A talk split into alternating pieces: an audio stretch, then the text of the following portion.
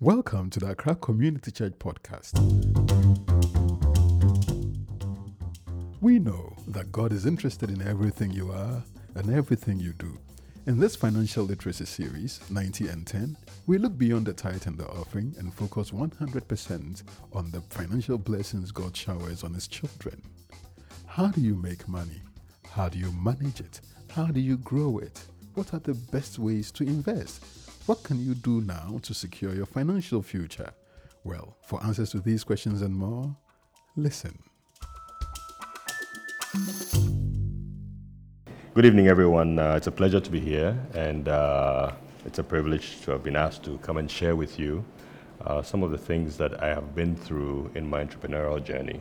Uh, it's been a little over 30 years, so I believe that even if I have not been successful, I should be able to tell you uh, what to stay away from uh, on your on your journey. Um, on Wednesday, I was invited to speak at Hermann Gmeiner International College on their career day to talk about jobs for the future. And I remember when I got there, the, the young lady who came to meet me was probably about 15 uh, from Tanzania, uh, asked me, So, what do you do? And I said, I'm an entrepreneur.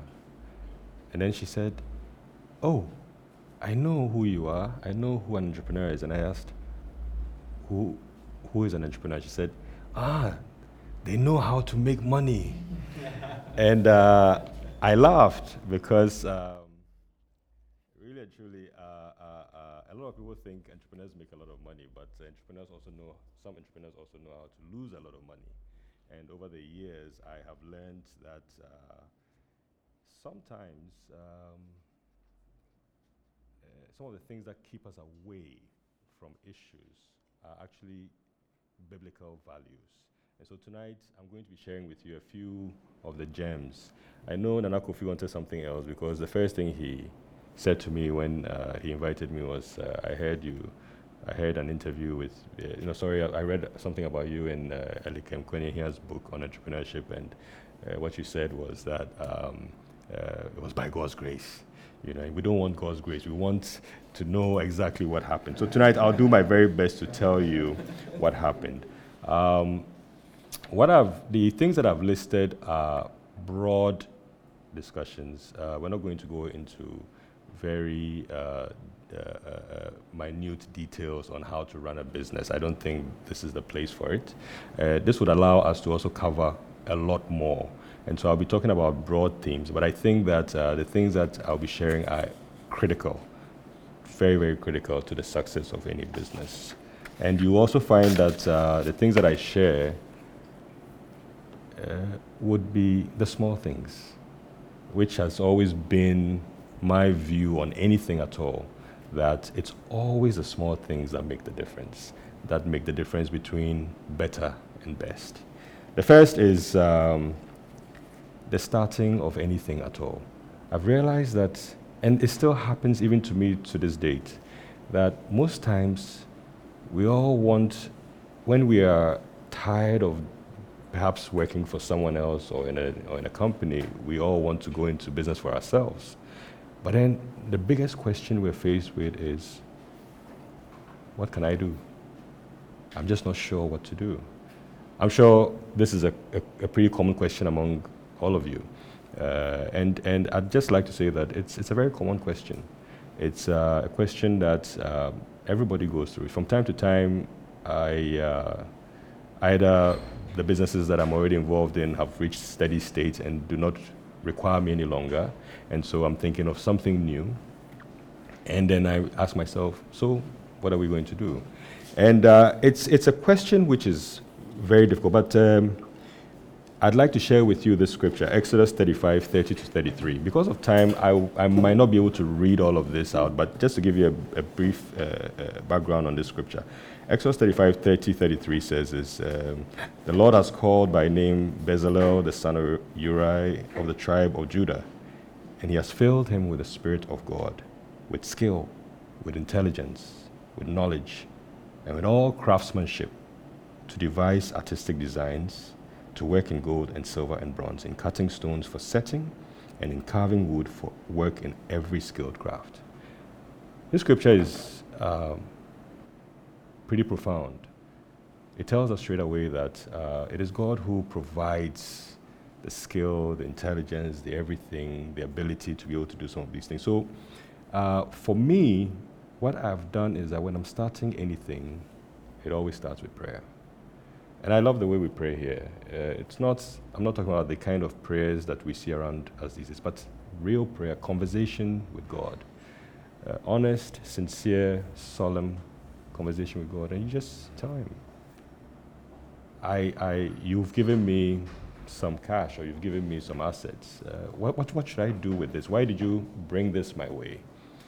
And I can assure you that in time, if you truly ask Him from your heart, knowing very well that you want Him to lead you, He will show you. And of course, uh, with my experience, I've never seen God speak audibly and said to me, Papo, this is what you, I want you to do. But He just orchestrates events, and those events are very clear to me because I asked, and the Spirit gave me the wisdom or the discernment to sort of see what he was saying. And then usually what happens is that not only do I see what he's trying to tell me, but I usually get confirmations along the line as well through, through other events that are not connected. Um, and so that's how it happens. But let me say this whatever you decide to do, avoid herd mentality. In this country, we have this thing where um, it's almost as if we don't want to be original in any way, shape, or form. And so someone sees someone doing blocks, building, uh, uh, uh, forming blocks by the street side, and they realize that he started off with five bags of cement, and you know, within a month, all of a sudden, he, he's you know he's doing this and he's building all sorts of things. Then everyone wants to go into blocks. We've had the same thing with sachet water. I mean, there was a time when every second home had a sachet water plant. Uh, I can, I can go on and on and on. I'm sure you also have your own experiences that you can make reference to. Uh, the pro- there's obviously a problem with head mentality uh, because it's not your original idea. You get into it and you're, you're not ready for it. And you find that most people who do that don't, don't survive. So then uh, you just check your maybe like neighbors who've been trying to do business and uh, they've caught on to this fad and they've done it, and you realize after two years they're on to the next one, and after another two years they're on to the other one, and it's always a story of starting something and uh, you know stories about how it failed. And so whatever you do, avoid herd mentality. So then, if you're going to avoid herd mentality, then what what what can you do? I think that it's up to you to find very unique ways to make money.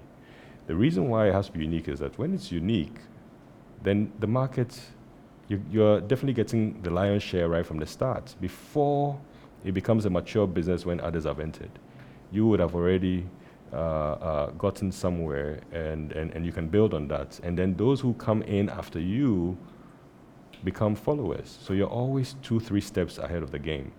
You know, so it's so important that you figure out uh, unique things. Uh, unique things don't have, don't necessarily, in my opinion, have to be brand new businesses that no one has thought about.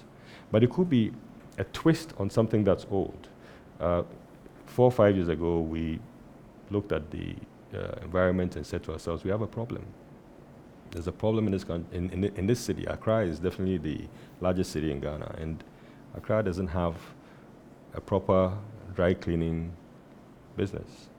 And we were sending our clothes because we travel quite often, every month, a few times, that sort of thing. We started actually taking our dry cleaning items abroad to get cleaned.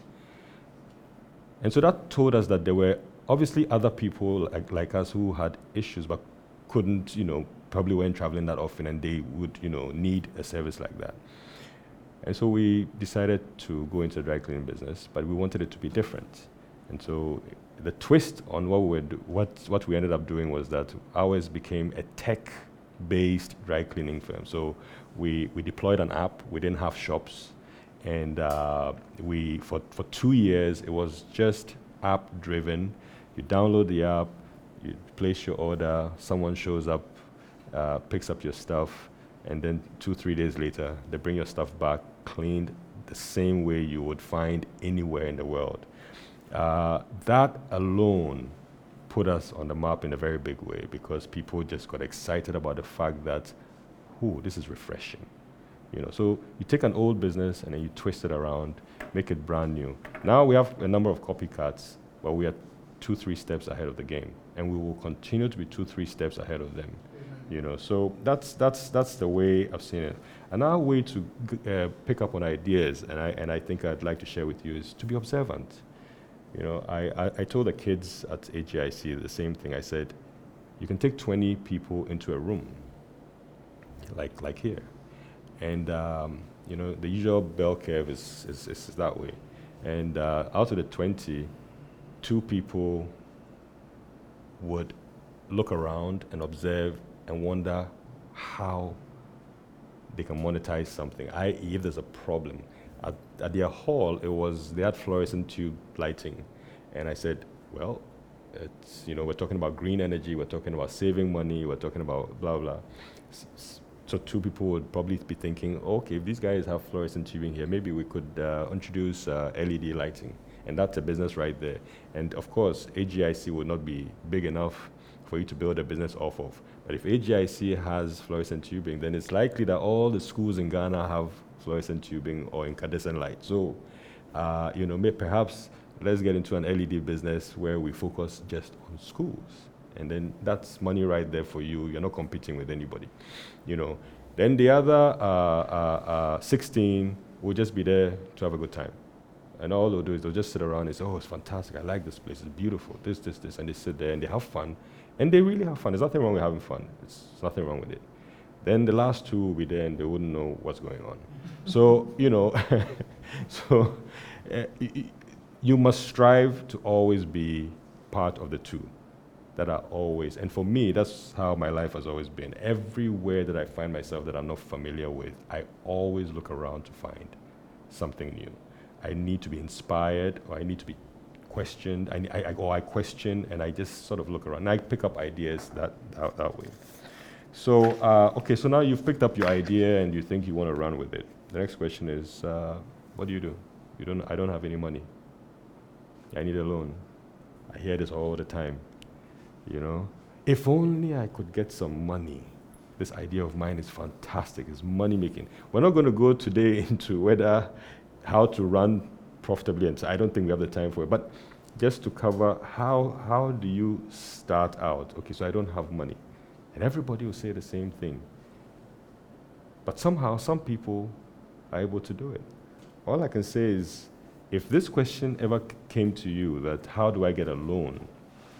If, if that is your option to start out a business, I'm here to tell you stop right there stop right there because I'm sure last week you talked about money and you saw how money works. Uh, if you want to start a small business and you want to start with a loan, you're heading for disaster, I can assure you.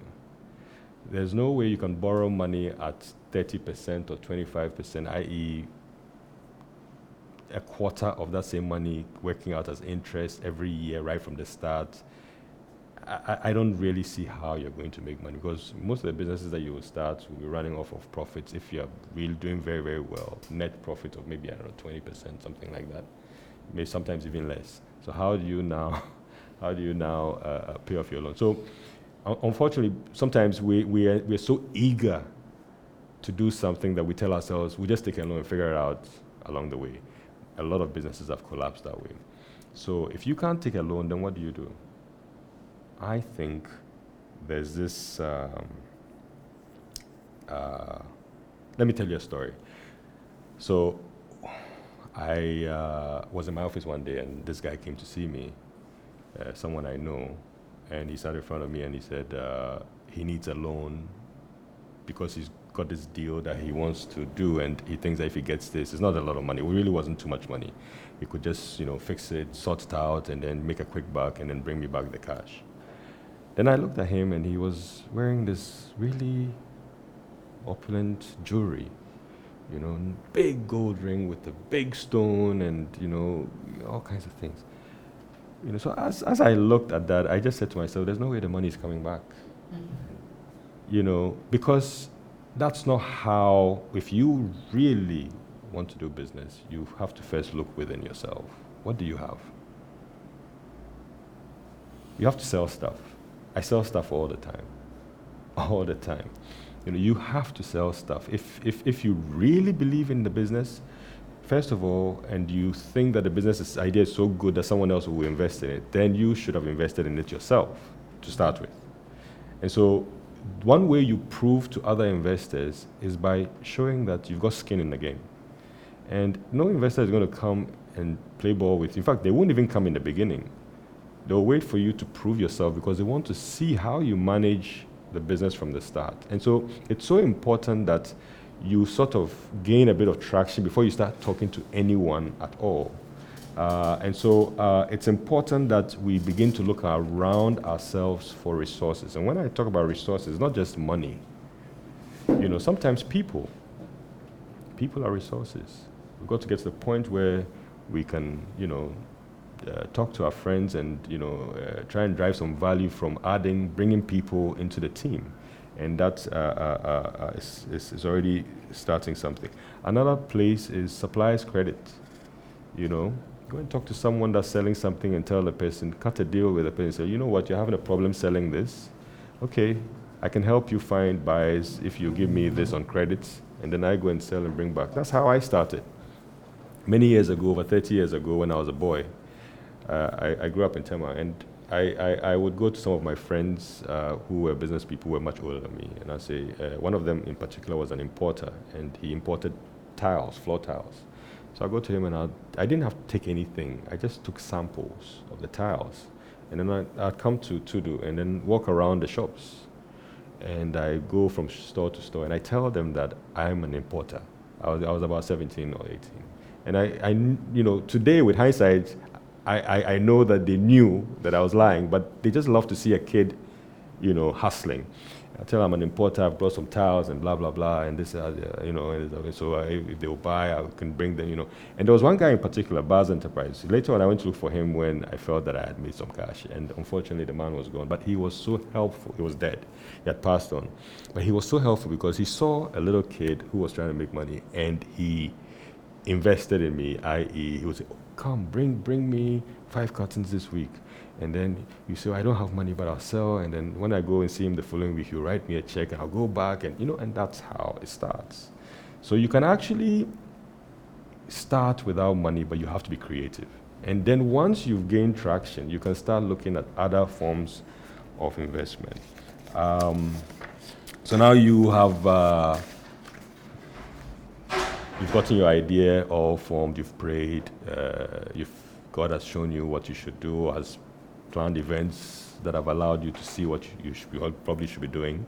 Uh, you've been creative together with two, three other people. You've sold a few of your personal uh, items, phones, cars, whatever, and then you've raised 50,000 cedis and you started your business and you're now running.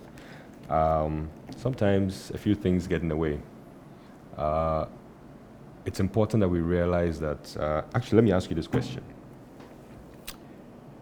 A real business must look the part, true or false? True. True? True? True, true. But that gets us in trouble sometimes, doesn't it? Because sometimes you think, oh, I'm just starting out, but you know, people need to see me a certain way. You know, we need to have an office, we need to have this, we need to have that. I need an assistant. Uh, so that when people come to the office, they can see that we are a professional company. And, we are the, and, and, and I've seen that happen with several startups uh, where, I mean, they have focused on the things that don't directly make money. I'm not saying those things are bad. So in my notes, I didn't say whether it was right or wrong or whether it was true or false. But I'm just saying that these are some of the things that you must be mindful of. You need to necessarily, when you're starting out, focus on the most important things anything that does not bring money back doesn't get any money to be spent on it. You know, uh, you almost have to go gangster with your with your with your cash. I remember when I was starting out, um, um, I had money, a, just a, just a bit, and uh, I started on and I started selling uh, fabrics, and uh, I just had enough money for just a bit of fabric, or I could also now go and rent a, a store or, or, fix a store. It had to be one. Yes, exactly. It had to be one or the other, you know. And I realized, well, I can go get a store with the money and then fix it up. But then what? What do I do next? So I opted for the fabric. And as Nana said, yes, I, I came up with this creative name called American Khaki. I, do, I don't even know where that came from, but it was a hit. You know, I just put, uh, and so what I did was I didn't have a store, so I, I put the stuff on my dining table in our, in, in our family home, and I put a, a board outside. So the marketing side was covered, the, the, the, the, the warehouse side was covered, I mean, and then the sales side was covered, you know, and I remember uh, one day, I, maybe two, three days after I had, you know, I put the sign out, someone came and banged on the gate. And of course, I, I was wondering who it was. And I went and checked, and the person said, Yes, I want to come and look at the American guy. I was like, What is he talking about? You know, I was stunned. But that was um, the beginning of uh, shops that expanded into Accra, you know. And so sometimes there's um, wisdom in uh, uh, um, taking care of the most important things first. It's very, very critical. I have also at the same time uh, known some people who have started business with a lot of money, quite a lot of cash. And they focused on the office, they focused on board meetings and proper ways of doing things. And then after six months, we're wondering, where's the money? It's all gone. You know, because to them, that was what business was all about. That's not what it's about. You've got to take first, you've got to take care first of the critical stuff before the other things come in. Um, so that's uh, uh, uh, there. Then um, this sort of uh, segues uh, nicely into the next one, which is cash is king. Uh, if you're going to be running a business for yourself, um, just as I said before, stay away from loans, especially in today's economy in Ghana. There's no way you're going to be able to start a business at, you know, beyond 20%, 25% interest rate levels and survive unless it's a supernormal type business and, and, and I, I don't know that any exists right now in this country. You know, so um, cash is king. Cash really is king. What that means is that as much as possible, hold as much cash as you can. So many benefits to cash. I'm sure last week you talked about it. Cash gives you power to negotiate. It gives you power to hold uh, uh, stocks. It gives you power to hire the right people. It gives you power to do so many things. You know, so as much as possible, you need to develop that culture, and it's it's biblical. If you look at Genesis 40, 41, we talk about the story of Jacob, and we all know Jacob's story. Um, Jacob's whole success uh, uh, was was uh, uh, built on on saving. You know, uh, after he became Pharaoh's right hand man, all he did was just store. That's all he did. He'd go and harvest and he'd store. They'd go and harvest and he'd store. And he stored for seven good years, you know, because the uh, uh, bad times were coming. And that's the only way he was able to take care not just of the Egyptians, but also of his own people. I think that should tell us something about that. And Proverbs in Proverbs 21, 20 also says, The wise store up choice food and olive oil, but fools gulp down, well, gulp theirs down. Um, it, it's so critical that um, you realize that in business, it's not always going to be this way. The trajectory is not smooth. It's always, always, always, nowhere in the world have we witnessed growth that is just permanent. Even Apple stocks drop from time to time. You know, it, it's always, it goes, it comes, it goes, it comes, it goes, it comes. And you need to be prepared for the dips. So uh, sometimes with small businesses, we, uh, small businesses are, it's easier for them to sort of uh, uh, um, fail because the barrier to entry is very low. So you have a lot more people coming in. And so, uh, if you don't, if you don't approach it with some wisdom to save, what will happen is that when those dips come, that's when people just fall out. And if for the wise ones who, who actually have backup, they are the ones who are able to now move on and grow and expand. And so uh, that's something to look at, out for. The, the, the, so now you, you, you have done all these things, you're, you're saving your money, you are being wise and prudent, etc., etc., etc. Then what? This is what I have learned over time. I've learned that we need to begin to understand that we have to grow. And when I say grow, I'm talking about not just the businesses, but ourselves as business people. One of the things that I, ha- I have benefited from tremendously is self learning and lifelong learning. Um, you know, uh, recently I've been talking a bit about education, and I've done in all my research, I'm finding out that you know the education system as we see it is is is it, it needs to change dramatically. Uh, you know, we need to get to the point where we are, you know, people are instead of l- learning from uh, giving knowledge, people need to learn how to learn on their own, and not just that, but to also continue to learn uh, until they die, because um, things are changing so rapidly and exponentially that we need to continue to learn if we're going to survive. Most businesses also face this problem where things change so rapidly, and so continuing to learn, make sure that you you you you are competitive and that you can see new opportunities. And so I've put here research, improve, repeat. It doesn't stop. Research, improve, repeat. You know, you're constantly learning new things, you're getting better, faster, sharper, and then you go back to it again and you do it again. Uh, once again, the Bible supports this. Hosea 6, uh, 4, 6a says, For lack of knowledge, my people perish. You know, most businesses, big businesses that have failed, you take Kodak. I think uh, Nana is best to tell us about the Kodak story. Fantastic brand, fantastic everything, big, big, big global business. And they just failed to see what was going to happen in the future, just 10, 15 years. They failed to see it. And all of a sudden, boom, they were gone. You know, we, we know of other companies that have also failed in that sort of way. You know, so uh, it, it, happens everywhere. If you look at, uh, I have another one here um, from Daniel 1 to 20. It says, In every matter of wisdom and understanding about which the king questioned them, he found them ten times better than all the magicians and enchanters in his whole kingdom. This refers to the young boys who were in Babylon, uh, the, uh, Jew, the Jewish boys. And one commentator I was reading was saying that they probably were between 11 and 13 or 14. I was just thinking, if you take today's 11, 14 year old, what can they offer? You know, because our educational system is so bad, you know. Uh, but these kids at that time were described in this sort of way that they were so impressive that although they were slaves, the king had brought them into his palace.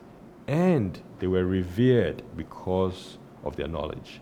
These were kids who, you know, focused on studying and stuff like that. And in the same way, with us, eh, you know, those of us who have more knowledge about what we do, what we, the work we do, always shine. You know, we, you, you will always, you will always be recognized uh, because at the end of the day, your aim is to be an expert at whatever it is that you do. You, you, you make sure that you are, you are learning and continuing to learn because new things will come out, and then you become the authority on the topic. Uh, before we started Laundry Chief, I, I, didn't know anything about laundries. I had no clue. No clue. Uh, went to see some consultants in the US. They advised us what sort of equipment to get. They, we talked back, back, forth. But, but a lot of re- personal researching went in. And today, I, I think that I have so much knowledge on that business. But I haven't spent more than 12 hours in the Laundry Chief plant since we opened it five years ago. I don't need to be there. It's just a matter of continuing to learn about it, about the equipment, about the processes, about new techniques, new ways of doing things, because you're going to have to take decisions ultimately for the business, and you need to make sure that you know what it is that you're doing. You know, so uh, research, Im- improve, repeat, and um, like everything else, also, it's always important that if you're going to do well, that you adopt some values. Values are critical. Uh, values make the difference. Um, you know, because this is the thing about values. Anytime you adopt a value, it drives your behavior. So if my value says that it's all about the money, my behavior will also be it's all about the money. So what that means is that if there's money here, I don't care how I get it. The end will justify the means. Whether I get it through the crooked way or I get it through the right way, it doesn't really matter. As long as at the end of the day, the mo- that money is in my pocket. But if my value says that, um, oh, money is important, but getting it is a certain, I mean, it's also important that you, you, you do a certain, you behave a certain way to get it, then it will inform how I behave. So values drive behavior, and then behavior, consistent behavior becomes your character.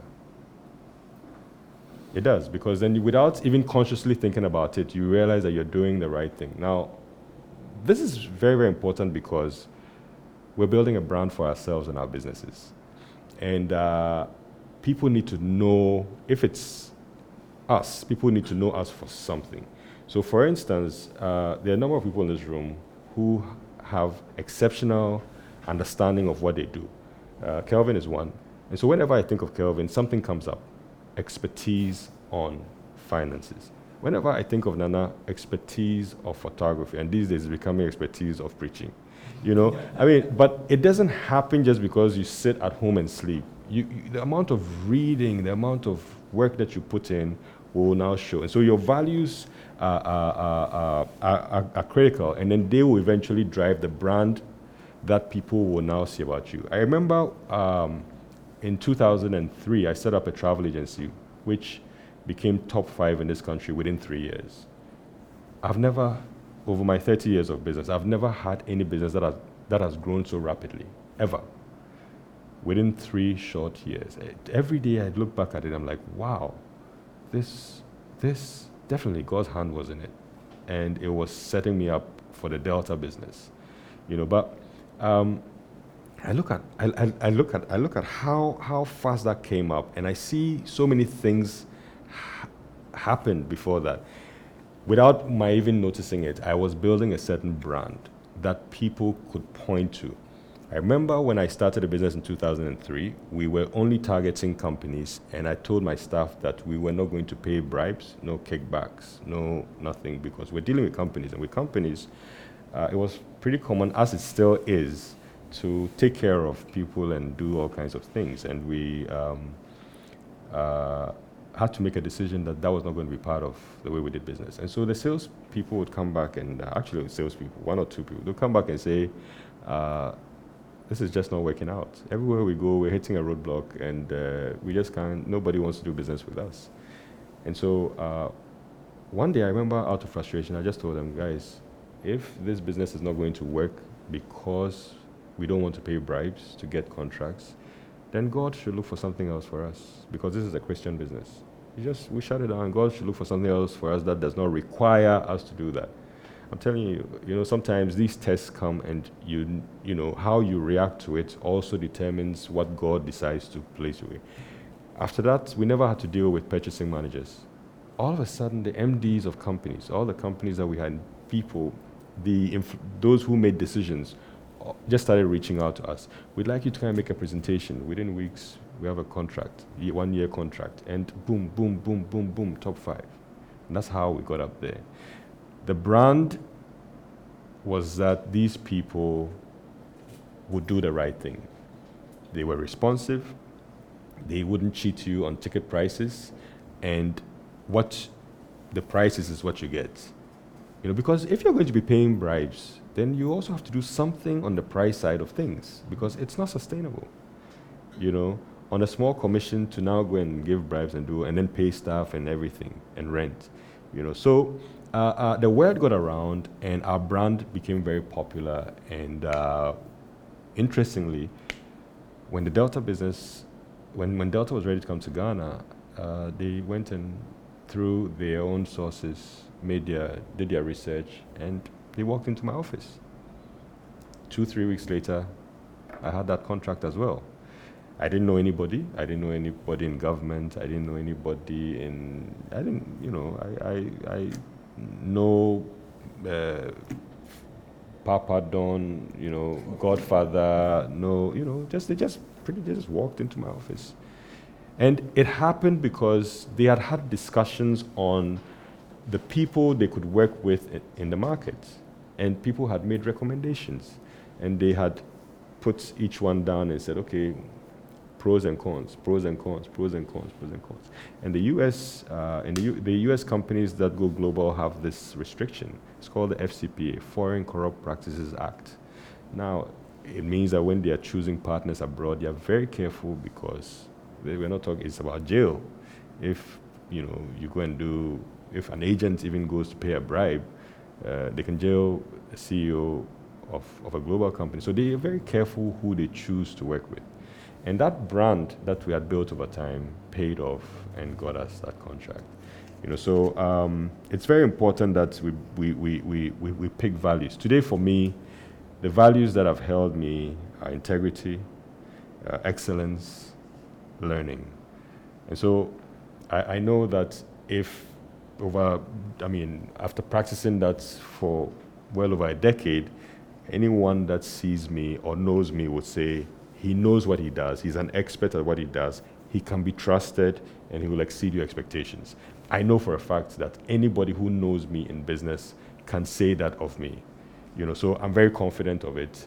And when I walk into any conversation, I know that's what I'm bringing to the table. I will not necessarily bring money, but I will bring these three. That's one, I know what I'm doing and I'm very good at it. Two, you can trust me. You can put $10 million here and it's going to be right here if you want it to be here. And when you want it to move the next day, you tell me where it's going and it's going to go there, period. Nothing is going to happen to it no matter what, you know. And then the third thing is that I will always exceed your expectations because that's just my nature, you know. I would always want to do that. And the reason why I do this is also biblical. If you go into Colossians 3 23, it says, Whatever you do, work at it with all your heart as working for the Lord and not for human masters. This is critical. You know, this is God's instructions. It, it is not about the people you're doing business with, it's about who you are. You know, God doesn't give us this instruction so that we impress anybody. It's an instruction He gives us because He wants us to be a certain way. And when we are that way, we grow. And when we grow, things happen. You know, but of all the values, of all the values that I have experienced, there's one, there's one that I, I have to separate from all the rest, and that is persistence. Persistence is critical. You find that I, I can't talk about entrepreneurship, the basics of it, without mentioning persistence, because without persistence, nothing happens. It's probably the most important of all the values because it is the one that is directly linked to results. You know, and there are several, there are several scriptures on persistence. I couldn't begin to share them with you, otherwise we won't leave tonight. But there's one that really, really, really uh, uh, intrigues me. That's the one of uh, Jacob. When Jacob wanted to marry Rachel, so Jacob goes and then he, he sees this beautiful girl, daughter of a man that he's working for, and then he wants to marry her, asks for a hand. The father says, You have to work for seven years. He says, Yes no problem. I'll work for seven years. I'm like thinking in my mind, I don't think I would have I would have survived seven years, you know, just to just to have someone's hand in marriage. Then after the seventh year when he's supposed to be marrying this woman, the father comes up with this uh, clause uh, that in our culture, uh, uh, uh the, the, younger doesn't get married before the elder. So if you really want to marry her, then you might as well marry the older so that, you know, uh, and that's also another seven years for her, you know. And, and, and, and he did that. 14 years to get what he wanted. Persistence. David was in exile for years. He had been anointed several years, well over a decade before he became king, you know. But he persisted. And in his persistence, and in his persistence, he was also very, very faithful. There were times when he had the opportunity to shorten that wait. And he said, no, no, no, no.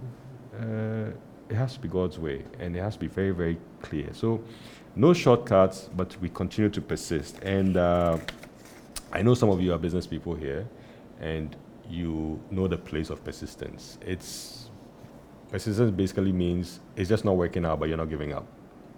You know, uh, and you find that most uh, successful people will tell you, look, we struggled. Now, when they're saying we struggled, it doesn't mean that, oh, their struggle was less than yours, and that's why they were able to handle it. If they tell you what they went through, you will be amazed. Most people have been through so many things, and that's the reason why today um, there are uh, uh, researchers are, are, are, are, sort of measuring things like uh, adversity quotients and emotional quotients and stuff like that because they realize that IQ alone doesn't do it. If it was just IQ, then uh, our professors would be the most successful people in the world. But we're finding out that there are other qualities, you know, personality qualities that we need to develop. How, how well we stand in adversity, you know, how well we stand. Um, you don't necessarily have to let everyone know what you're going through. Uh, you don't have to go and talk to 10 people and beg and become, you know, you weaken your brand by going from door to door begging every day. Just hang in there, you know, and just know that your God who created the earth and the universe can also make it happen, you know, and, and, and He's done it before and He can do it again. You know, so just hang in there and wait on him and see what he does. And of course, while you're waiting, you're working, right? So persistence is critical. Uh, I have a lot of scriptures here. I don't know if we have time. Uh, I'm not going to read them, but I just actually we do have time. Okay, good. Uh, we'll just just share very quickly. First Thessalonians five seventeen talks about prayer. It says we pray without ceasing. Now my question is, this is God. I can do everything. God can just look at you and say, $20 million lottery, boom, and it will come. But he doesn't do it that way. And he's saying, okay, ask me and I'll give it to you. And then when he says that and you ask him, he now says, pray without season. Well, you know, so sometimes you have to tell yourself, there are so many other dimensions of understanding and thought that we might not be privy to, that sometimes we just have to trust blindly towards, you know. So God, in His own wisdom, in His own, has said, you just pray without ceasing. He knows why, and that's what's best for you. So sometimes that should energize us when we are waiting, you know, to know that at the end of the day, one, He will provide. Two, His promises never fail. Three, He never said He would answer or He will solve it immediately. But the truth is one, He will do it. So then you stay, and then you keep at it, and then you encourage yourself. The other one is Luke uh, 18, 1 to 8 uh, where once again he actually told them that they should pray and not lose heart. That's critical. You know, sometimes we all get uh, dejected and tired and frustrated and everything. We begin to lose heart. But this is where fellowship comes into play. You know, I have a number of uh, very dear friends. Of course, we're all Christians. And uh, we encourage each other through prayer. You know, we, we, we do our own private Bible studies, uh, just a few of us, and then we all know what's going on. We check in on each other, and we all know, and we're all praying for each other and stuff like that, holding each other up. Today, this guy is down, then the others bear him up. The next day, it's me, the others bear me up, you know, that sort of thing. So it's, it's, it's something that we need to begin to adopt. Um, and then Luke 11, 9 to 10, it says, you know, the same one about seek, you will find, knock, you will be opened. Uh, for everyone who has receives, you know. Still, continue, Christ continued to remind us that we don't give up. We don't give up on it. Now, obviously, he was not talking about business here, but he was setting the, uh, a certain uh, precedent of the way he works, you know, that you must continue to persist uh, Second Thessalonians, it says, uh, num- uh, chapter 3, verse 30, says, As for you, brothers, do not grow weary in doing good. You know, so this is not about prayer, but this time it's about doing the right thing. Uh, obviously, uh, you grow weary in doing good when you're doing good and yet you're not being thanked for it. You know, but he's still saying, no, just go ahead and just do what you have to do. You know, so in the same way, sometimes in business, you know you're doing the right thing, you just keep at it just keyword. Galatians 6 9, same thing. Philippians 3 14, pressing on towards the goal for the prize. Uh, you know, uh, 1 Corinthians 15 58. I hope you're writing them down, or you can Google them later. It says, uh, Be steadfast, immovable. Uh, those are some really, really powerful words there. Steadfast and immovable, that you don't move, you don't shake. At one point in time, I remember very uh, well he told uh, uh, Joshua, he said, Look neither to the left nor to the right. Now, what is amazing about that story is that he had already promised that Joshua would go and defeat and they would cross. He had already told them what was going to happen. So then why come and tell him that he must not look neither to the left nor to the right?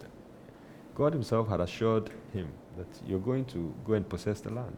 And yet he still felt the need to connect him because he knew that there was a very strong possibility of distraction you know and so he had to fortify him. And so in the same way also we also must be uh, uh, strengthened and we must be steadfast.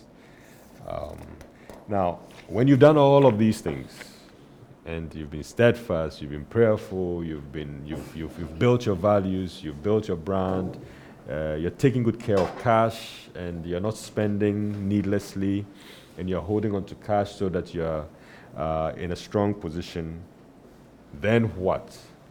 Then what? Uh, this is what I, have come to realize. Christian business people really understand that wealth is not everything. It's a fact. We, we, we know that already.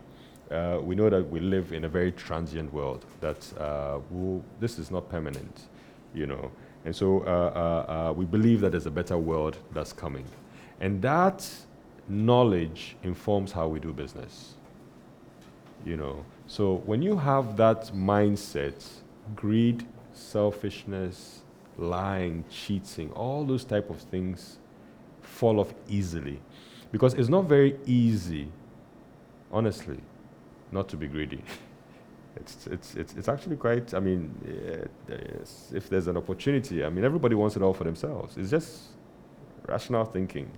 Even economics says, yeah, rational man prefers more to less, isn't it? You know. So at the end of the day, uh, for you to think like Christ and to bring that into your business, for those values to become important in your business, because knowing very well that this is not a permanent place, then it means that, uh, uh, sorry, it means that you need to sort of understand the truth of the world that we live in and the expectations that we have as Christians. And so um, we do business to glorify God. Everything about us must, must, must, must glorify God. It's not just everything about us must glorify God. And that's how business then becomes our mission. Because now, if your business is, is, is glorifying God, then eh, not everybody can be a pastor. Otherwise, then who is going to be sitting in the in the in the in the pews? But what it also means that all of us, no matter what it is that we do, must glorify God in some way. You know, and so how do we do that? I think the kingdom values are very, very important. You know, for one, we have to be an ambassador. Business must be an ambassador, you know, for Christ. Uh, anyone that comes into contact with your business must necessarily experience something about Christ without necessarily hearing about Jesus. So in my office, you won't hear gospel. First of all, there's no music background in any of my offices. You won't see Jesus Christ. You won't see posters. You, no, no, no. But your experience there should cause you to ask, why is this place different? And so I've titled this slide, The Difference Between Us and Them. Anybody who walks into my company must, if they choose to observe and realize that things are done differently there, must ask why. And in the answer must be because these people are Christian. Because they're Christian, they don't give or take bribes. Because they're Christian, they make sure that there's fairness. Because they're Christian, they make sure that they are responsive. Because they're Christian, they make, they make sure that everything is done excellently. You know, because Christians are not supposed to be mediocre. You know, because they're Christian. All of these things, all of these values come as a result of the fact that we are Christian. And uh, uh, and, in, and in portraying these values and, and, and, and using them to drive us in, in, in the way we do things, then uh, uh, uh, you know, we become true ambassadors for Christ. And so, because of that, although um, we, you have laws here, you have ethics here, uh, ethics will not get you into trouble legally. We go with a higher standard always. The standard is not the standard of the law, the standard is the standard of what is right what is truly right and what uh, uh, uh, Uh, uh, uh, is in line with I'm not with with Christ-like principles. Now, I'm not saying that we live in heaven. you know, I'm not, that's not what I'm saying, but I'm saying that as much as possible, that is what we yearn for, and we continue to push the agenda. Okay, so uh, you've got that, and then the second thing is that we give to glorify God. You know, we give generously. So our businesses must give. You know, our businesses must give. And you know, when it comes to giving, I, I it was something I was sharing with a friend just about a week ago, and I was saying, um, I know uh, at uh, Accra Community Church, we don't want to become one of those churches that is just uh, extorting money from people, and, and, and I'm glad that's the case. But uh, we've seen so much of that uh, falsehood here that we sometimes gloss over the fact that God expects us to give. Not because He wants something from us, but giving proves your heart and your faith. Giving is a way of proving your faith. You know, and that's the reason why when he was at the temple and the wealthy men came and gave, he didn't see anything anything. It wasn't a big deal. But when the widow who was poor went and dropped in the few coins, he commended her. He commended her for it. So it's not about the size of the give. It's about what is behind the giving. You know, and uh, I don't know whether that makes sense to anyone here, but uh, that's my understanding of giving. It's do, are you giving because oh, if I give, I'll get more back, or you're giving because God needs it. I want to give it because God loves these poor people, and we need to take care of them because He's given us some. Uh, you know that sort of thing. Are those the kind of things that go through your mind? And to be quite frank with you, most of my company giving or my personal giving is not giving from a place where there's a lot of money. It's usually when we are flat broke and wondering what we're going to do next that we see an issue that needs to be dealt with. And we say, you know what, just have to do it. You know, God will take care of us. These people can't take care of themselves. We take care of them. God will sort us out. And I believe that is a sort of attitude that also makes you a true ambassador for Christ. So as we do our businesses, as we get into uh, building businesses, even if we're not building businesses, our own personal lives, I'd like us to, to, to think through these things, wonder why he commended the widow uh, instead of those with a lot of money. Um, in uh, Proverbs 28 27, it says, Whoever gives to the poor will lack nothing, but those who close their eyes to the poverty, uh, close, close their eyes to poverty will be cursed. Uh, in all our giving, what we try to do is we try to give to bad case. I mean, like struggling situations, orphanages, uh, addiction, uh, sorry, addiction centers, uh, you know, that sort of thing. Hardly have we given to a church, you know, except where a church also has a need, a real need. You need to build, uh, roof something, you need to do. That's a different case, and that's usually very personal. But as far as my company is concerned, it's always going to be uh, uh, some, you know, like uh, a place for teenage uh, girls who have gotten pregnant and they themselves are children. And, and, and you know, you, they live in squalor or something like that. Those are the kinds of opportunities that we look for to give to because uh, that's what I believe touches God's heart when you give to the poor. And it's here. Proverbs 22 9 says, He who has a generous eye will be blessed for he gives of his bread to the poor. You can only be generous when you are given to the poor. When you go and give money to a rich man, you haven't really done anything. That's not generosity. That's impression. Yeah, you're impressing the guy because maybe he also give, he reciprocates. But when you give to the poor, that's that's real generosity because you know you won't get it back. You know, and so uh, because of that value, we have uh, a young man uh, who had stolen some cash, uh, and this was like maybe the tenth person who had done that in Laundry Chief. For some reason, because we use a lot of these uh, riders and drivers, you know, they they're just always dipping into the cash, and uh, in order to uh, deter them, we started reporting them to the police. Initially, I was like, oh, it's, a, just a bit of money. You can't, you know, somebody will go to jail because of this. No, no, no. But we realized they were taking advantage of that situation. And so we said, let's get the police involved. And when we got the police involved, that went down very quickly. But this other guy had taken so much and he couldn't, there was no way he could pay. His father had even come in. His father, And they processed the thing to the point where he was now going to court. And so we're having a conversation about this, and we're speaking with my HR manager. And she said, I, I told her, be very careful. Uh, I don't want this boy to go to jail because of this. But we need to keep this going so the others won't think that we have such a kind heart and we'll let them, you know. And so this morning she came to me and she said, We are finally going to court on Thursday. Was today Thursday? or Friday or, or whatever. Yeah, or was yesterday she said to me. And I said, so what, what is going to happen there? Said, well, the case is an open and closed one. So it's, I was there last week when he didn't show up, and the judge was just jailing people who were showing up for the first time. you know. So I said, okay, just shut it down. You know, call the cops, tell them that we're no longer interested, whatever it is, even if we have to take care of them, let's take care of them, let's prevent this boy from going to jail. Has he stolen money? His, the amount of money, in terms of who's stolen, he's, his is probably the, the biggest. But I had to come from a place of compassion. I had to come from a place of, you know, his future. I had to come from a place of our values as a Christian business. And then I said, shut it down his going to jail wouldn't bring the money back to us. Why mess up his life? Even if he comes out of jail, he's, he's, he's, he's scarred for life.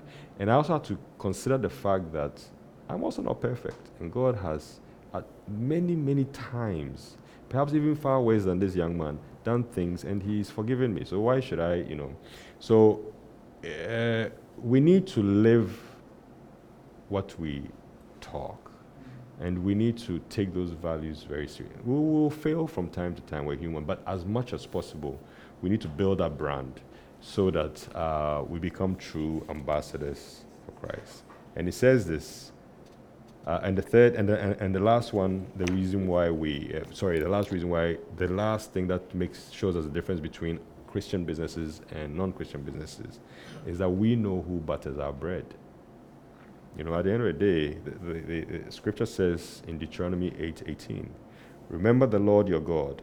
He's the one who gives you power to be successful in order to fulfill the covenant he confirmed to your ancestors with an oath. At the end of the day, that's the most humbling scripture of anything because, you know, I always say this you never know a man's true character until he has a little bit of money, influence, and power. That's when you see who he really is. If you don't believe me, look at the way politicians behave. They are your best friends until they get power. Then they don't know you anymore because they've gotten power, they've gotten money, they've gotten real and true. But what humbles you is to know where all of this is coming from. If you know that it is God who is giving it to you through an act of grace, no merit of yours, it puts things in perspective. And so when you are building and you're successful and you're growing and everybody's telling you, oh, how good you are and how this, it reminds you that it's not about you. That if it's not about you, then you have to take his values seriously. And that's when you become true ambassador of Christ. And so I'm hoping that uh, these uh, few points will guide us as we start our businesses, those who are already in business if you didn't know some of these, that you will adopt them and uh, we see where God takes us. Thank you very much. Uh, thank you so much. It's, it's a big honor and privilege. Uh, you should see me in chambers for more on American khaki. Any questions? Thank you, sir. I think I'm very much educated on this. Two things. Um, cash is king how do you how do you work that out when you are starting small and you don't have cash? Um, how do you maintain it when you have to think about investing or there are sometimes you hear that well be bold i mean how do you get cash by keeping cash yeah. then then the the three points of integrity and excellence and then there was the values you talked about integrity, excellence, and then ever learning. Yes, yes, ever learning. Which of them, which of them, do they clash at any point when, when you have to deal with businesses that are not Christian, maybe government businesses or other areas where, I mean, your customer is not looking at your integrity, is looking at a deal. Um, are there cases where you lose out because of those values, and how do you recover? Um, so the first one, I, I, might have to ask you again because I wasn't taking notes. I'll just try to sort this out so that it's easier, but it's okay. The cash is king thing. Uh, um, I think I preceded cash is king with something else on cash, uh, on, on, on how we should prioritize. Basically, that's all I was saying when I talked about uh, a big office before, you know, that sort of thing. And I told you about my story with the American khaki, that I had to choose between a shop and a and a uh, and selling off my dining table. You know, uh, it, it's about prioritizing. It's not about. I didn't say, uh, I didn't mean, sorry, uh, that you shouldn't spend money. All I was saying was that you should, you, we should, especially when we are starting out, we need to be very careful where we are spending our money. And I also uh, uh, realize, and I know that in the beginning, you never have enough money anyway. So I'm not saying that's the time to save. No, no, no, no, not at all.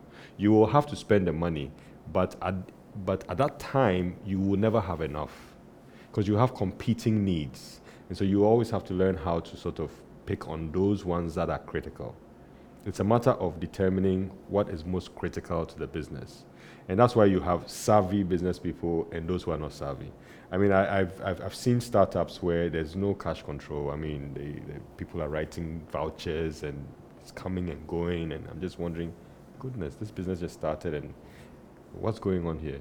You know, and I also know businesses where uh, some of the wealthiest people in this country uh, run businesses where everything goes through the MD when it comes to cash everything else through everybody else. But when it comes to checks, cash, the MD himself handles everything. You know, because they know, they know, they know what happens. You know, one of the biggest problems in Ghana, and I was hoping we wouldn't get into that, is HR people. Our culture has degenerated into such a way that uh, it's very difficult depending on people who are trustworthy. And so, uh, and that's the reason why it's very difficult for us to also scale our businesses, you know, uh, because if you can't trust people, then what are you going to do? Uh, the reason why I shut down, I didn't tell you, uh, but the fabric store I shut down and moved on wasn't because it wasn't doing well. It was doing phenomenally well, but I determined that I wanted to grow. I couldn't continue to run one shop because that was the only way. I mean, I couldn't have two or three shops because with fabric, how do you take stock? You know, so and I hadn't figured that out. So I, I said to myself, there's no way this is going to grow because for me, I had a long game strategy. I had my goal, my end goal, and I was working towards it. I knew this was not for me. It was good enough for, for me to get into, into business because it didn't require a lot of money. You know, the, the, the barrier to entry was very low. So I could get in and make some quick, quick money. And then I moved from there to uh, shoes and shirts. And I, I chose shirts in particular first before shoes because at the time in this country, you couldn't find shirts anywhere to buy. Everyone had to rely on a tailor. And our tailors were, I don't, most of you don't know this, so don't nod as if you do. there was a time in this country when I remember 1988 to 92, those times, you know, you just couldn't walk to a store and pick up a shirt. You know, you'd have to go and buy fabric and I knew that because I was selling fabric, right? And then go to a tailor, and then the tailor will keep your fabric for a year before you get your shirt. So I said to myself, ah, if I can fix this problem. So then I started bringing shirts in from abroad, started a shirt shop, and that, that again was a novelty. The idea had to be, because there were boutiques, but they had everything. And I said to myself, no, we're going to be different. How was I going to be different? Only shirts, because I knew that was going to be the one that people needed most you know, because people were still sewing trousers and there were shoes and uh, all over the place. But shirt shops complete, it was a hit. You know, Adiva shirt shops, yes, and uh, we made a lot of money. And the reason why I did that was because you could count the shirts. Yeah, that's all. That was the only reason. the only reason I moved from fabric to shirts was because you could count them. So now we could have three stores. You know, because uh, I, I, can't duplicate myself or triplicate myself, or you know. Anyway, so um, that's what I meant by cash. So as your business grows, Then you get to a point where now you can get into a situation where you're beginning to save something, you know.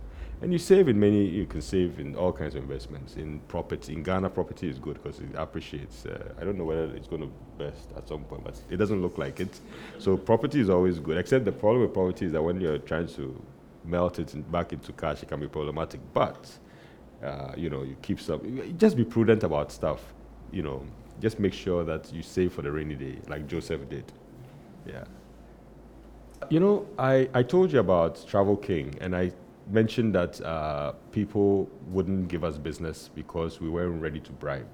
Because when the sales guys go to them, they're like, "Oh, we are from Travel King We handle company travel." Uh, you know, they do their pitch everything. I say, "Okay, no problem. we we can work with you. Uh, our travel budget is four hundred thousand dollars a year, uh, but if you want to work with us, then you have to be prepared. You know, take care of us. You know, every month." When your check is ready, you give us something, and then you say, "Oh, but we're not making enough money. We say, okay, don't worry, you can add something to the invoice. So instead of, i am the one in charge of it. So instead of uh, $20,000, you can do 20, 23,000. Then later on, I'll pass by the office and pick up the 3,000. Or even maybe give you 1,000, I take two. You know, that sort of thing. And uh, in all our discussions, we said, no, no, no, no, no. We're just, it's just not going to be part of us, you know. And I, I didn't do that because we were comfortable and you got to understand that. I did that knowing very well that the business could collapse. So all my investment, all my investment was in it, and that I would lose it all. And if I lost it all, it meant that I'd have to start from scratch. I had two kids, you know, to take care of. So I, uh, these are not decisions. I know I'm, as, as we discuss it here, you don't really see the true picture being painted, but it was a big risk to say we're not doing it because uh, you sold all your assets, everything. You don't have anything to your name, and then that's all it is. I mean, it's all in the. And in fact, maybe even some debt with the bank, and then you say that. But God uh, uh, uh honored, honored, honored our decision, you know, and uh, gave us a way that bypassed those people, and very legitimately. By the time I realized we were invited to set up office in the British High Commission, taking care of British High Commission, DFID, uh, and that was our, one of our biggest contracts that really put us on the map, you know.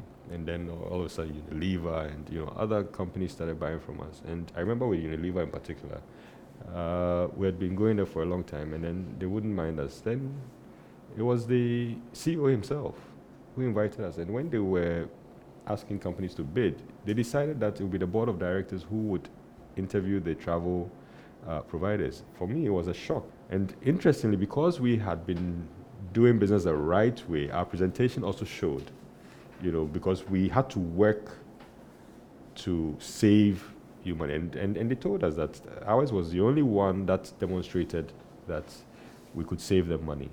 And they gave us a contract, you know. So um, I, I, can say this: if it's if it doesn't meet God's uh, expect, or if it doesn't meet God's standard, then it's, it's it's not. But it takes courage you know, faith takes courage. And, and it also, I mean, the, the, deciding to do the right thing is a test of your faith, really. I, I've got a lot of different stories about this. Thank you for sharing your experience and all that with us. Um, I have two questions. First one, um, you've, well, you, you mentioned right now that you had just become born again at, at, a, at a point. So, had you always tried to um, build your businesses in a Christian way. Um, obviously, if you go and tell somebody you're an importer and you're not an importer, like it's a tiny white lie, but you know. Um, but then again, that's when you were a teenager.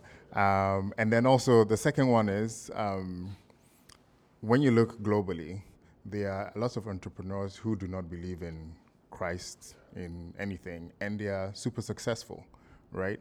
So, what is your take on you know, the Christian approach versus uh, quote unquote the worldly approach, how people do it even though they do not have any faith and they, they seem to be successful at what they do.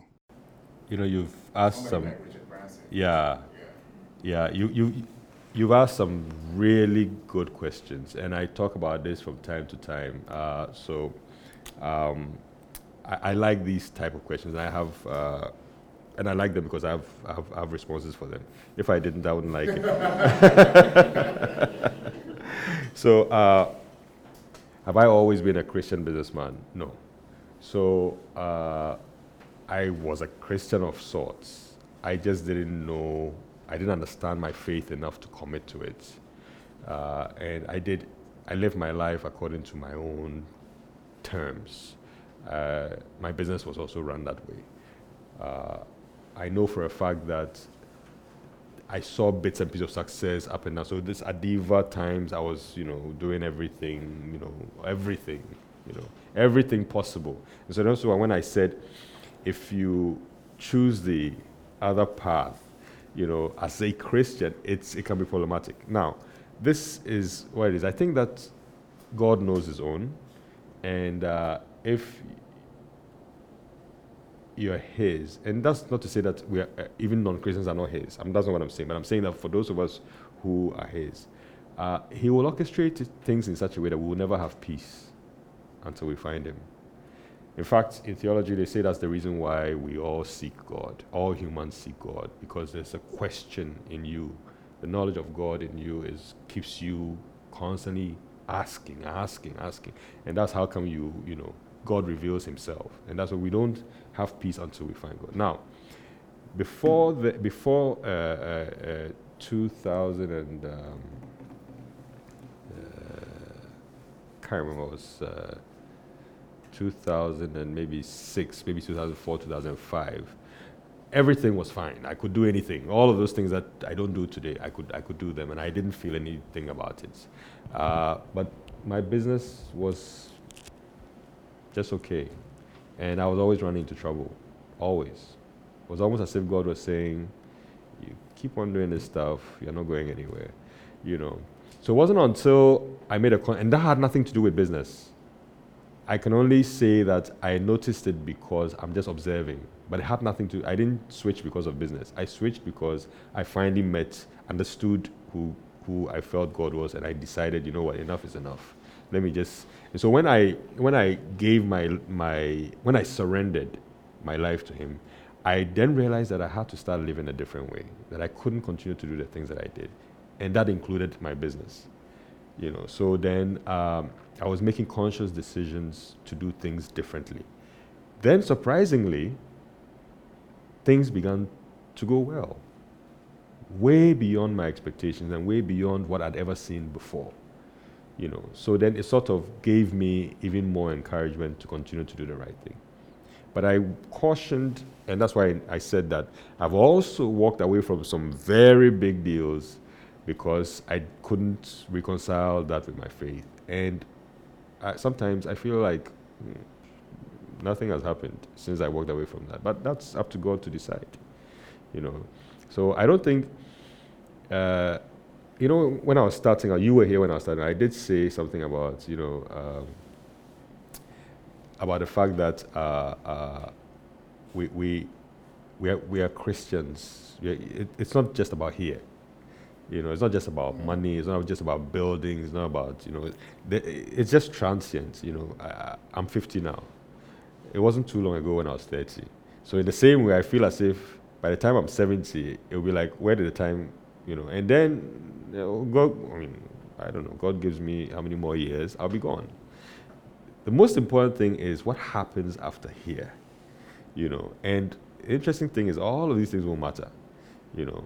So these are the reasons, that knowledge is what also causes Christian business people to give to the poor. Because when you know that it's not just about you, you know, it's easier it's easier for you to. And that's the reason why, uh, you know, we didn't seek revenge on the boy who stole money and we're trying to get money. So uh, it helps when you know, you know, what your faith uh, talks about, what is important to God. It helps you to do your business that way. Then the second one about, um, uh, I mean, look, there are people who are flat out atheists and they are the most successful.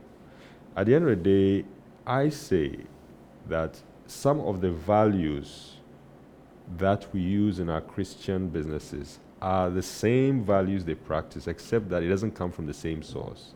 As long as you practice those values, you will do well. You know, it's about discipline. It's about you know that. It's about hard work. It's about integrity. It's about, I mean, I I, I was uh, in a store three weeks ago in the U.S. Uh, my daughter was having a, a, bridal shower, and I realized we needed some extra chairs, and so I went to uh, Home Depot. Um, and I realized it was the end of summer, so they parked the chairs, like these type of chairs, outside by the curb. And I needed eight. I couldn't possibly pick the eight and go inside to the till and then pay and then carry them back out, even not even with a cart. So I went in and I spoke to the lady, the cashier, and I said, How do I do this? And she said, Oh, just take a picture of the barcode, bring it in, we'll ring it. So I did that, and she said, How many do you want? I said, Eight. And I paid for it. And I said, Okay, now what? So just go bring your car to the curb and take it. And I was like, They've got like 400 chairs there. There's nobody there with me. And they have uh, different chairs. In fact, I bought the cheapest because I just needed a few. Right. They had like nicer ones for like $80 garden chairs each. I was like, but when I went there, I just picked what I had paid for and I picked eight. The eight I paid for and I took them. And I said to myself, nobody steals from here. Otherwise, this system would have been changed. Yeah. And these people are not necessarily Christian. So the societies work in an orderly way. So it's not so much about faith, I think, that makes brings success. It's more about the values, practicing those values. And those cultures have practiced it for so long, you know, uh, that it, it, benefits them, you know. And so, in that same way, you see uh, them scaling businesses. Home Depot has over a thousand stores. I mean, you know, hundreds of billions of, I, I would assume, maybe at least 40, 50 billion dollars a year in revenue. You know, I was watching a program two, two, three nights ago. Uh, this lady, uh, I don't know whether you know Land O'Lakes. The, the Land O'Lakes is an agriculture, yes, the butter, but actually butter is just a small thing. So they sit on 15 billion dollars in revenue, 15 billion dollars, run by a lady, and um, you know uh, she's gay, her partner is gay, and uh, talking about agriculture and stuff like that. And it's just phenomenal, phenomenal how they've run their business with excellence to the point where they are owned by farms, community farms. So Land O'Lakes is actually owned by community farms. So this is excellence, real true excellence. You know, uh, uh, and they they they uh, they have cattle. Some some of the farmers have cattle, and they use so much tech. I had to I had to watch this because of the uh, talk I was giving on, on Wednesday night, they, they use so much tech that they use facial recognition for the cows. yes, because they need to know all the cows are numbered, and they use uh, all kinds of Im- imaging systems to determine those ones that are not doing too well. So they give them extra food or less food or more. And then they've got like uh, pedometers and things so that they see how many steps they're walking. So you know Fitbit, they've got the cow version, you know, and, and it's amazing.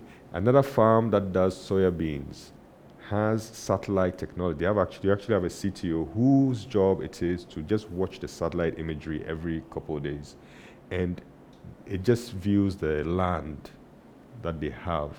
And so then it determines, it, it will just map the land out into colors. And so then it, he puts a, in, in a program on the tractors that are putting seeds. And on certain parts, it puts two seeds. On certain parts, it puts five seeds based on the imagery. So you, you see the extent to which even farming, and you know, so they can predict, they can do all kinds of things. When we're sitting here, and you know, it's all about praying and shouting and screaming and prancing all over the place and thinking that's just going to work. I, I, I think it's just the values. Thank you so much for sharing your experiences with, with us. Um, I have one quick question, and that is how um, I know you talked about being unique and persevering, um, but being an, a serial entrepreneur, what sort of mindset has guided you to transition from one industry to another? Okay, so transitioning has been the learning. You know, I, I talked about learning as well, lifelong learning. I just don't stop learning. And the idea is to become an expert at whatever it is that you do. Otherwise, forget it. You know, you need to know your business inside out. Otherwise, how do you run it? Yeah, a lot of people don't bother learning about their business. Where is the business going? I remember when um, I was running Travel King, uh, within a very short time, you know, once again, it, I just ran that business for three years, but within that short time, we became the country partner to BCD Travel, which was the fourth largest travel management company in the world. And BCD Travel asked me to become uh, their Africa advisor.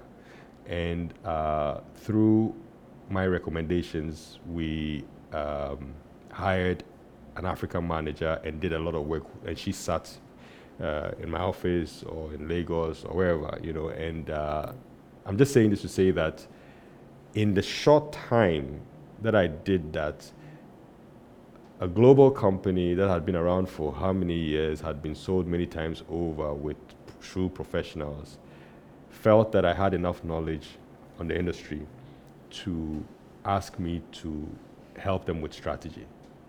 You know, and I up to today I don't know how to issue a ticket. You know, so when I talk about being an expert, I'm not talking about you have to be selective of what you're learning, right? I mean, as I told you, laundry chief, I haven't spent more than 12 hours in total in five years since we started it up to today. I think most of the time was spent in the first year, you know. So it's not about, there are things that other people can do. Let them figure that out, you know. But there are other things that you need to understand about the business, the high level type stuff. And you need to really understand it, not just understand it, but know where it's come from and where it's going in, you know, together with where other things are also going, you know, so that you can position yourself for it. And if there are risks coming up, then you sort of see what you can do about those risks that are coming up. I hope that helps. Yeah, but learning is critical. So if you can learn, then there's nothing you can't do. Yeah. I think, um, uh, so I, I have a question, and it's on how do we change the, the HR problem we have as a nation, you know, because uh, it's a huge problem. It's a huge problem. Uh, I, uh, huge problem. Yeah. I, uh, this is a conversation, I, I belong to a WhatsApp group uh, that has the CEOs, well, most of the CEOs in Ghana, as well as some government people. Uh, at one point in time, though, I think there was a president lurking in there, you know, as well.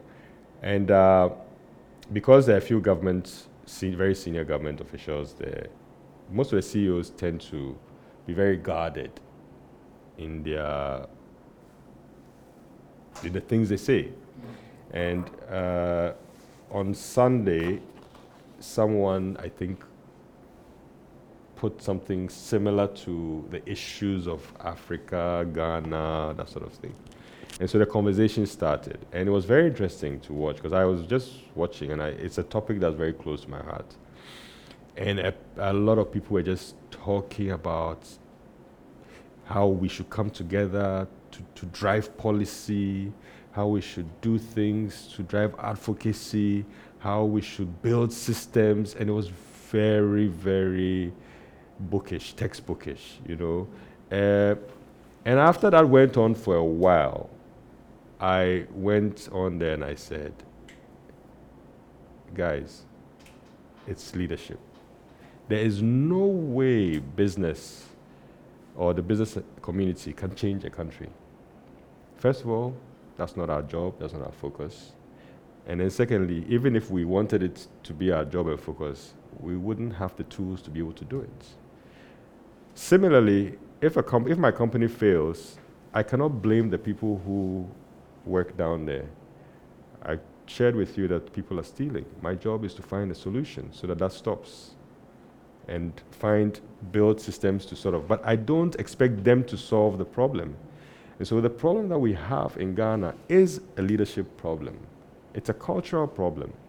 And only leadership can change culture because leaders come in. I can assure you that the culture in Rwanda, maybe 10 years ago, is not the culture today because of one person who has determined this is where we are going, you know. And so it's important for us to understand that.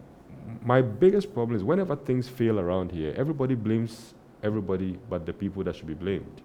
It's always going to be the, oh, the people around, the man is good, but the people around him. The question is who put them there? And sometimes they put them there on purpose so that they can use them to do things. And so then I put it out there, and this is some of the things that, as Christians, I hope I don't take, I'm going to go all over the place with this answer, but as Christians, I think that when we talk about prophecy, prophecy is mainly two forms it's the forthtelling and the foretelling. If you look in the Bible, most of the prophecies were forthtelling. Thus said the Lord. And all those prophecies were done to correct societal issues and were spoken to leaders. Foretelling, very few cases to talk about the future. Today, it's the other way around here. Foretelling is what everybody, you are wearing a blue shirt underneath your shirt. What's that got to do with your faith? You know? But when it comes to the forthtelling, nobody's doing it. The church has failed to correct the societal problems, you know. And so we need to be bold and we need to make these statements and we need to expect more of, of, of, of our leaders. That's the only way they will begin to change. But really and truly, that culture of mediocrity, stealing, and all of those things is a complex result of lack of education, poverty, uh, uh, when you ne- negligence, uh, corruption, all those vices have caused what we have today. And these are the people that we can hire. I mean, we can't go to India and go and bring people to kind of ride motorcycles here. You know, we have to go to Nima and get them. And when they come at 24, they've had 20 years of consciousness of just doing the wrong thing. How are you going to change that in six months? You know, so it's a very tough situation, and it really creates problems for all of us. It's a good thing that we are talking about it. I think we should be bolder. I don't mean we should be disrespectful, but we should be bolder. And so I put there on the on the platform. I said, guys, everybody here has is, is smart enough to know that it is about leadership, and but nobody seems to want to say anything about it. But really truly, there's nothing business can do. The only thing we can do is influence the leadership. I mean, who becomes a leader? Perhaps that's what we can do. But apart from that, anything else will fail. Nobody has responded since Sunday. And there was silence. And there was silence. Yeah. You know, yeah. Nobody. So Uncle Edwin will ask the last question. Yeah, uh, good evening. I think uh, I must say, for a very long time, I have not listened to people like you in this country. And talking about leadership, I'm a student of leadership. And Christians, you're talking about excellence, they are Christians who are not reading to learn. You talk about lifelong learning. And most of those entrepreneurs you meet out there, they are reading. Presidents are reading. All over the world, in the other culture. But over here, you don't see people reading to learn. So Christians go there and they fail, and they fail God. So how do we foster this? I have been conducting reading seminar for almost 19, 20 years because I just want to build a foundation. So how do we do it for Christians to stand out and make a difference? I wish more people would read, honestly. I mean, I, uh, I think, you know, uh, I just wish more people would read. I mean, I, I, you know, the most painful thing is hiring young people and finding out that they have no abilities around technology. And their only thing is Facebook and Instagram. And right now it's even Instagram because Facebook is too much writing, so it's more Instagram. Yes, I said this in, uh, in a class uh, of full of uh, pastors because they also laugh when we talk about these things. And I said, I'm surprised everyone is laughing because that alone tells you that it's not a big deal. Because whenever anything is a problem, people don't laugh. So when they laugh, then it means that they are desensitized. You know, um, I, I, know it, it, it's not the nicest thing to say to your audience, but really and truly, that's the truth. Whenever, I, I, I can assure you, if it was an Asian audience and we're talking about something like that, everybody would be sitting there thinking, we have to fix this. Uh, elsewhere, it's always, you know, parliament. Let me give you a classic example. Let them start talking about misogyny in parliament. Everybody will break into laughter because it's not a big deal. They don't care about minority, gender. It's not, it's not a big deal. Ah, about women too, what, what, what. You know, but eventually, if they have to come up with a statement, it will be perfect. Because then they'll sit down and they'll write something that responds to the needs of minorities and women. But in real behavior, you know, and you can tell from their language. I, my university platform, for instance, same thing. I mean, people actually. I remember somebody came to put um, something that was highly misogynistic, and I was like, "Look, there are women here. You can't, you can't, you can't do this. It's, it's not right. It was supposed to be a joke. Guess what? It was a lady who probably has like a double master's who came and told me that I should relax, but this is just a joke. And so I just said to myself, well, if you don't think it's a big deal, then why should I? You can't, you can't cry more than the bereaved, can you? You know, so I think that this reading thing, I totally, totally, totally agree with you. Uh, it's the only way. Education, my people perish for lack of knowledge. We need to, but I think that it must be multifaceted though. It's going to be a combination of a lot of agitation from especially church uh, and church because over 70% of us are in church or claim to be Christian. So then the pastors have a lot of influence. I don't know whether you've heard this though, but uh, uh, one of the bank guys, one of the banks that failed, the guy has been uh, uh, charged. Yes. The question is, there were several other directors. Okay. Where are they? Why was he the only one who was charged? Well, one of them is a very known Christian leader he, he wouldn't dare. I don't. Well, I, I don't know how it's going to play out. But why has he not been charged up to now? I'm sure they are wondering, you know, pros and cons. Because you've got 10,000 people following you. Oh, how many people? One million people. A million, yeah. I mean, at the end of the day, you know, 2020 you are going down because our elections is just a few hundred thousand. Mm-hmm. And so, if you go and charge someone like that who cuts across party lines, and who has such a strong influence on as many as one million people, you are going to lose that. So then let's look for someone else. You know, so these are things that we need to, you know, so I brought that in for you to see that the church has a lot of influence. He's just one pastor. If five pastors with three million people come out to say consistently that this is wrong and we will no longer accept it in this country, I can assure you we can change this country. There will be change. But the pastors won't do it because they don't want to be persecuted. You know, and the, the real thing is so then who are you serving? You know, because if you look at all the biblical stories with Christ, who did he fight for? The poor, the marginalized. You know, I mean, he was always with them. They, I was just really, I just found out today that when uh, he was with Mary and, uh, sorry, uh, when Mary put the perfume on his feet, he was in a leper's home. Yeah. It was a leper's home, you know? So the guy was a previous, of course, he had healed him, he was his home. And they started there. You know the thing about lepers and Jews? I mean, abomination, total abomination. But he was there with his, with his disciples, and then they were there, and she came to put the perfume and then of course that became a problem and whatnot, whatnot. But that should tell you something. He's, he was always with, poor, with, with, with, the, with the poor. Uh, unfortunately, our pastors are always with the rich. Yeah, yeah. Maybe ACC needs to pick on a few things, and then you know we pick on a few volunteer type things. You know, go out and yeah, I don't know. I'm just suggesting to yeah, you know, just show the way. Thank you very much. Thank you.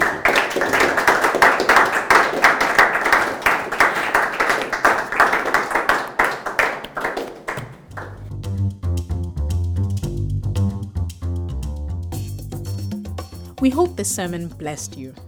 If it did, will you consider sharing it with a friend?